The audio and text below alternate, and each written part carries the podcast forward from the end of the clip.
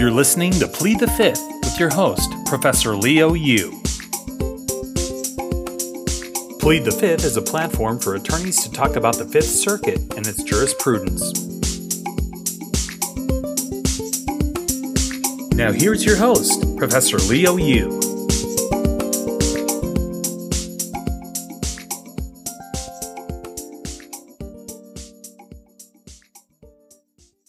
Welcome to my podcast. Let's talk about the Fifth Circuit. So the Fifth Circuit is absolutely on fire. And that is not a surprise to anybody. And the fight now is not just between, liberals and conservatives. Seems like even conservatives are fighting. Today, the focus for the drama of the Fifth Circuit of this episode is actually a classic one. That is a drama between liberal and a conservative. The case we're going to talk about is actually a case that we talked about so many times. The Jackson case, the abortion case, has so many things going on. I think the latest update for that case is the case was remanded by the Supreme Court. The Supreme Court position is, at least that is the majority people's idea, is that almost all the claims were barred by the sovereign immunity theory, with the exception of those health officers that have the authority to grant certification to medical agencies and doctors. For claims against those people, those claims can survive 12b-6.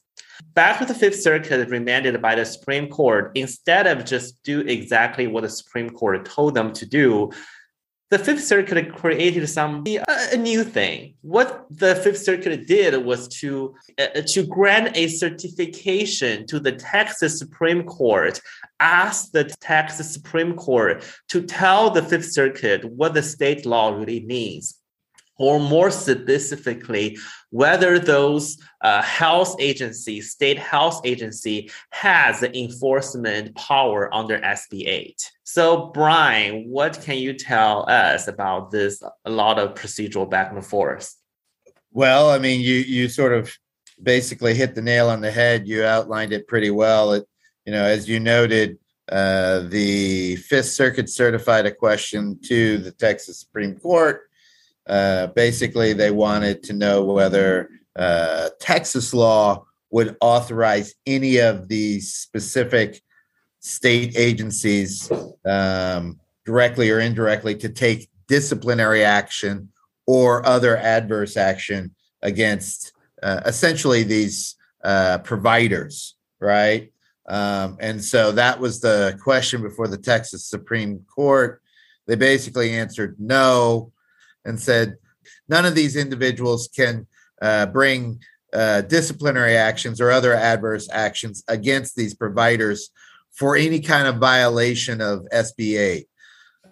So on some level, that basically insulates all these providers. They can't lose their medical licenses or other things, but it also provides the Fifth Circuit and the state of Texas for a way of just sort of saying, nope, all this stuff goes away. The providers did sue a private individual. And so that, I think, is still around. How that's going to play out, it's still unclear.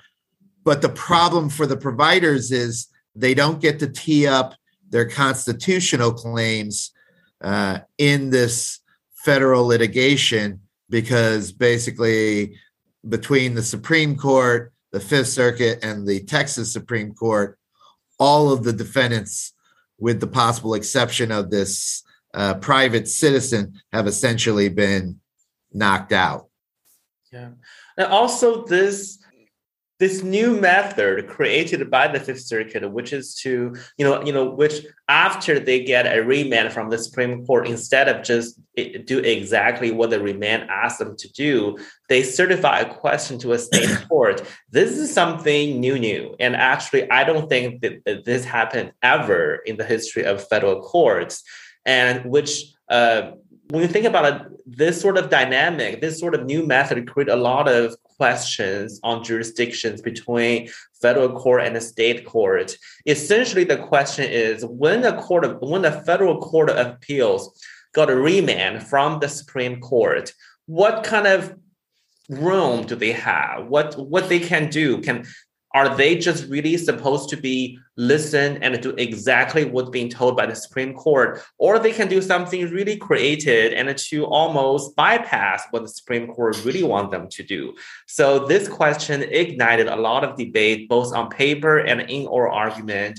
And I want to play several parts of the oral argument and it's for you to sort of have a taste. Ms. Thompson, I've been on the court for 10 years and I've only requested certification less than half dozen times. So this case has prodded me to explore. It's a somewhat recent device. The Supreme Court approved of it in 1974, the Lehman Brothers. But in that case, Chief Justice Rehnquist's concurrence, as well as our court, Wright and Miller, all courts, do you agree, say courts should decline to certify when the request is made too late? And I'll tell you my specific difficulty and then ask you a question. Here, the defendants never asked any federal court to abstain or request certification. Instead, what was said is the opposite. The defendants told the Supreme Court this law is unambiguous. The defendants lost that. And now on remand to a court that has to implement their law of the case, you're asking us, as I see it, and quote the First Circuit, to get a second bite. So my question is, do you know of any circuit that has ever certified a state law question where there was, as you say, an eerie guess made by the Supreme Court? Do you know of any circuit that has certified after the Supreme Court? Your Honor, I don't have an answer to that. I'm not aware of that question, but I also haven't looked into it. But think about that. So you can't think of a case where the Supreme Court has actually ruled on a state law question, and then on remand, the circuit court, instead of implementing that eerie guess, however respectful, whatever language of comedy, the circuit court that has to implement it instead decides to certify at the request of the party that lost the argument. You have no authority to do that. No, Your Honor, I do not have an example of that. It makes sense, though, for certification here. The Supreme Court was very clear that its reading of Texas law was tentative and not authoritative. Well, not a single justice, even Justice Thomas, used the word tentative. That's your word. In other words, 8-1 doesn't sound too tentative. And here's the language, you know it. This is the explicit holding. Quote, 8 justices hold this case may proceed against Mr. Carlton, Ms. Thomas, Ms. Benz, Ms. Young, your clients. What's tentative about that? Oh, Your Honor, the court's holding on sovereign immunity is not tentative, but the court's reading of Texas law is. The court repeatedly stressed that the meaning of the Texas law here, SB8 Section 3, is not conclusively established. The plurality opinion uses the text, but, it appears. That's basic law. Of course the Supreme Court knows. Every justice, Justice Gorsuch, Justice Thomas, they both said it. Texas does get the last word, but that's in a parallel or future case. Can you think of any case where in the very case they went ahead and gave an answer, somehow Texas, we as a circuit court, in the same case? I mean, this is the same case. Your Honor, that's what makes it so unusual that the court stressed repeatedly that its reading of Texas law was uncertain. Of course, everyone knows under Erie, the Texas Supreme Court's reading controls. Justice Gorsuch quoted Pullman for that very language. No matter how seasoned the judgment of a federal court, it can only be a guess. And, Your Honor, that's why it's so remarkable in our view, that the Supreme Court emphasized repeatedly that its reading was. If you prevail. Did the court have the option? Did the court believe it had the option, or was it requested to remand directly to the district court? Yes, Judge Jones. And didn't the state at that time say, please don't do that because only the Fifth Circuit can certify? Yes, Your Honor. Our response brief did let the court know that this was our intent, and so it certainly can't be said that it's a surprise. At this point, what you heard was Justice Higginson and Justice Jones. Higginson is an Obama appointee. Jones is H. Bush appointee, which she has been constantly rated as the most conservative justice on the bench of the Fifth Circuit, perhaps the most conservative in the country. So that's a little bit of background of them. So what do you think about the argument presented or the concerns presented by Justice Higginson? I think they're legitimate concerns. I mean, Judge Higginson is one of few Democratic appointees on what's now a very conservative court, as you referenced before. The conservative judges are starting to attack each other because they don't really have enough Democrats to go after. Yeah. I mean, he asks a very good question. I mean, this is really a question. I mean, we've seen this with the Fifth Circuit a lot lately. They've been, I don't want to say going rogue, but they are basically doing whatever the hell they want to do, right? And so I'm not saying it's something egregious that they certified it to the Texas Supreme Court, but I think that when the United States Supreme Court sent it back to the Fifth Circuit, they did not envision that there was going to be a certification. As Judge Higginson thought, this was just sort of standard remand. And, you know, it should have probably, you know, as we saw repeatedly throughout the argument by the counsel, Mark Heron, who was representing the providers, he basically was imploring the court, just send it back to the district judge. Of course, you know, that's the result that he would want, because I think he knows that the district judge is much more amenable to his arguments and positions than anyone else.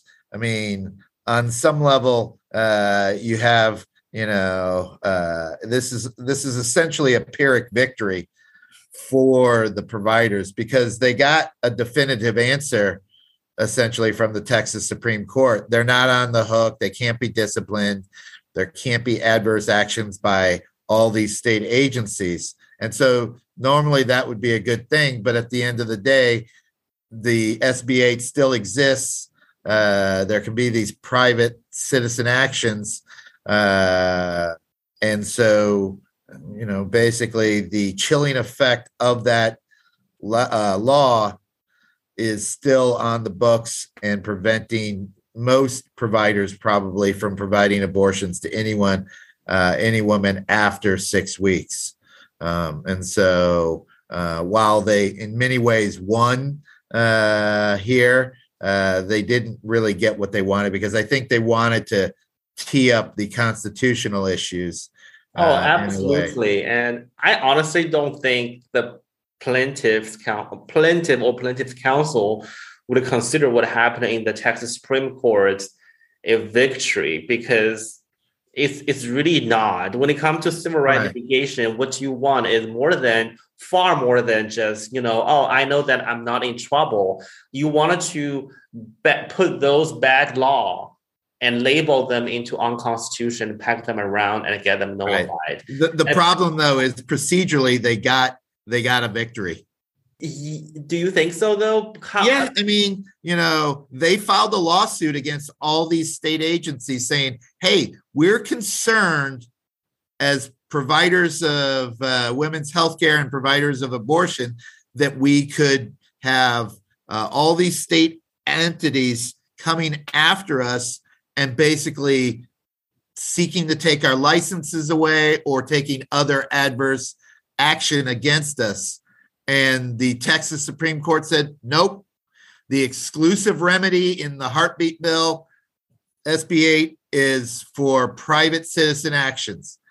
The you know. Yeah, but as you said, because of that, then at the federal court plaintiff, you challenge the constitutionality of SBA suing officers plus one individual, a private individual, as a defendant. Now, because of the Supreme Court ruling, the Texas Supreme Court ruling, you lost all the standings for 99% of your defendants. If the only one that is actionable is a private person, and that private person, I think recently has been saying that he's going to file affidavit saying that he's not going to sue anybody. And then at that point, the lawsuit is going to be gone. Yeah, no, I mean, I'm not saying that it is a win, but it's essentially provided them with the relief that they sought. And that goes back to the sort of wonky nature of the statute that basically insulates state officials and puts all the onus on litigation against providers in these civil actions by private citizens. Yeah. And also procedurally, this new, whatever you call it, a device or a procedure created by the Fifth Circuit, which is not to do exactly what's been told, but to certify a state law question to the state Supreme Court. It has procedural problem, because the problem is, so what's going to happen next? What we're saying right now is guessing. We guess that, that's probably what's going to happen. The court is going to say, see, you don't have standings to sue those agencies as well. Therefore, you're going to lose on 12B6 on that as well. But isn't this result directly contradicts with the Supreme Court's remand? Because there is a fair reading of the Supreme Court remand that those agencies have already passed 12B6. That's for the Supreme Court to, clean up. And, unfortunately, there are 6 fairly conservative justices on the United States Supreme Court. And while they may not have envisioned that the Fifth Circuit was going to do what they did, or maybe even totally love what they did, they're probably okay with the outcome, and they are not going to get involved. I mean, there's no way to get involved at this point in time, and I don't see. I mean, what would have had to have happened was, I think, for the providers to immediately challenge the certification back before the Supreme Court, which they didn't. And I don't know that they would have prevailed at the Supreme Court anyways. So, again, we are stuck with this incredibly wonky statute that's designed to frustrate providers and their ability to sort of attack the law as unconstitutional. And we're seeing, again, in a conservative state like Texas with a conservative federal appellate court and a conservative Supreme Court, it is very difficult to get hold for a basis to challenge these things. Yeah. And at the oral argument, and Justice Jones, when it comes to the procedural problem, she has some really twisted ideas. And then let's hear what she said as to, what's going to happen after the certification. To Texas law. A guess, and a guess is a guess. So if we send it to the Texas Supreme Court, and the Texas Supreme Court says the disclaimer, which the motions panel found pretty definitive in the statute, is a specific section that controls over other general enforcement sections in the Texas Health and Safety Code, then I suppose maybe we ought to certify back to the U.S. Supreme Court and respectfully ask whether they need to reconsider. I think we're then bound by the state law as the state's highest court articulates it. Yes, the state court's ruling on the meaning of state law is dispositive. I agree, Judge Jones. And an Erie guess is valid only so long as you need an Erie guess. So what's your position? Is it remand directly upon certification answer, or is it what you answered to Judge Duncan that we would then address other issues? Is it what Judge Jones just said, which is we would certify back to Supreme Court? What's the direction? I didn't say that. In her question, she proposed it. And I can't do that.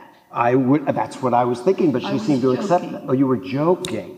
Okay. She wasn't accept. She smiled. Okay. She understood. I didn't understand the joke. I'm poor with humor, but let me.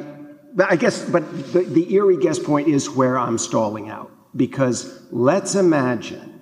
To put aside my concern in this case, which is my oath to implement the law of the case, not to second-guess the Supreme Court, not to use dicta to disparage what I think is a holding. So, but put aside my oath and the circumstance I think I'm in. Let's imagine Texas is like the dozen highest state courts that do accept certification from district courts. So imagine that we as a panel made an Erie guess. We said, this is the answer to state law. And we remanded to a district court in one of those states. Your position is the district court could say, well, circuit court, we see you made an Erie guess, but I don't think I agree. I think it's an open question. You were tentative. And the district court could then certify the question we had answered? If the state had a procedure for that, yes, Your Honor. Okay. Do you know of any case in the dozen? Okay, but this isn't a joke question. Have you ever seen a district court anywhere in the country, because dozens of highest courts allow that, where the district court gets an Erie guess back? That's their mandate. But instead, the party that lost in the circuit court can ask the district court, can you think of a case? I'm not aware of such a case. How does that harmonize with the law of the case? How can that possibly fulfill our oath? Your Honor, the district court in your hypothetical would need to proceed past the motion to dismiss stage. It would again be confronted with questions of law at summary judgment, preliminary injunction, final judgment, and it would then need to decide questions on the evidence. And so, hypothetically, it could be appropriate for certification to the state Supreme Court. See, that's the exchange about this procedural issue is to, okay, if we grant certification, which they did, and you got the certification from the state court, and then what are you going to do next? Are you going to remand this case back to lower federal district court and tell them to, you know, do whatever you need to do pursuant to the definition, the final definition of state law from Texas Supreme Court, or you're going to just rule on your own? Or as Justice Jones initially said, oh, maybe certify to the Supreme Court, ask them, so maybe you should reconsider what you said before. She literally said, oh, that was just a joke. Oh, you know, obviously they couldn't do that. So at this point, what do you think is going to happen next? I mean, you know, it was just Friday that the Texas Supreme Court ruled. It's going to go back to the Fifth Circuit. I think the Fifth Circuit will clean it up a little bit and send it back to the trial judge. Basically, you know, either to dismiss all the defendants or to enter judgment on their behalf based on the order from the Fifth Circuit, with the exception of this one private individual. And then they'll sort of hash that out. But I mean, you know, it's more or less dead, and they're just going to clean it up. See, I don't think the Fifth Circuit is going to remand any further. They're going to directly say, well, now I have the answer of the state law, and they're going to dismiss all the claims against all the state's officers under their official capacity and leave only one defendant alone. And then that's it. And the case is basically just dead. Well, I mean, it's dead with the exception of the one private individual. As you noted, there's reason to believe he's going to file an affidavit saying, I would never, ever file a private citizen action. That may or may not be the death knell for the claim against him. And, you know, but they're going to have to figure out another way. This fight is basically over, in my opinion. And I think so, yeah. Yeah, and the plaintiffs, although get sort of protections, a positive answer as to, you know, nobody from the government side can really do bad things on them because they do abortions. That part they know for sure, and they even have a judicial opinion confirming that. And but other than that, SBA as a statute, as a state legislation, stays as constitutional on its face. And I think the only way that providers are going to get a chance to challenge the Constitution or raise the constitutional issues is when they get sued by someone. And we know that there are a couple of those actions out there already. I don't know the status of them.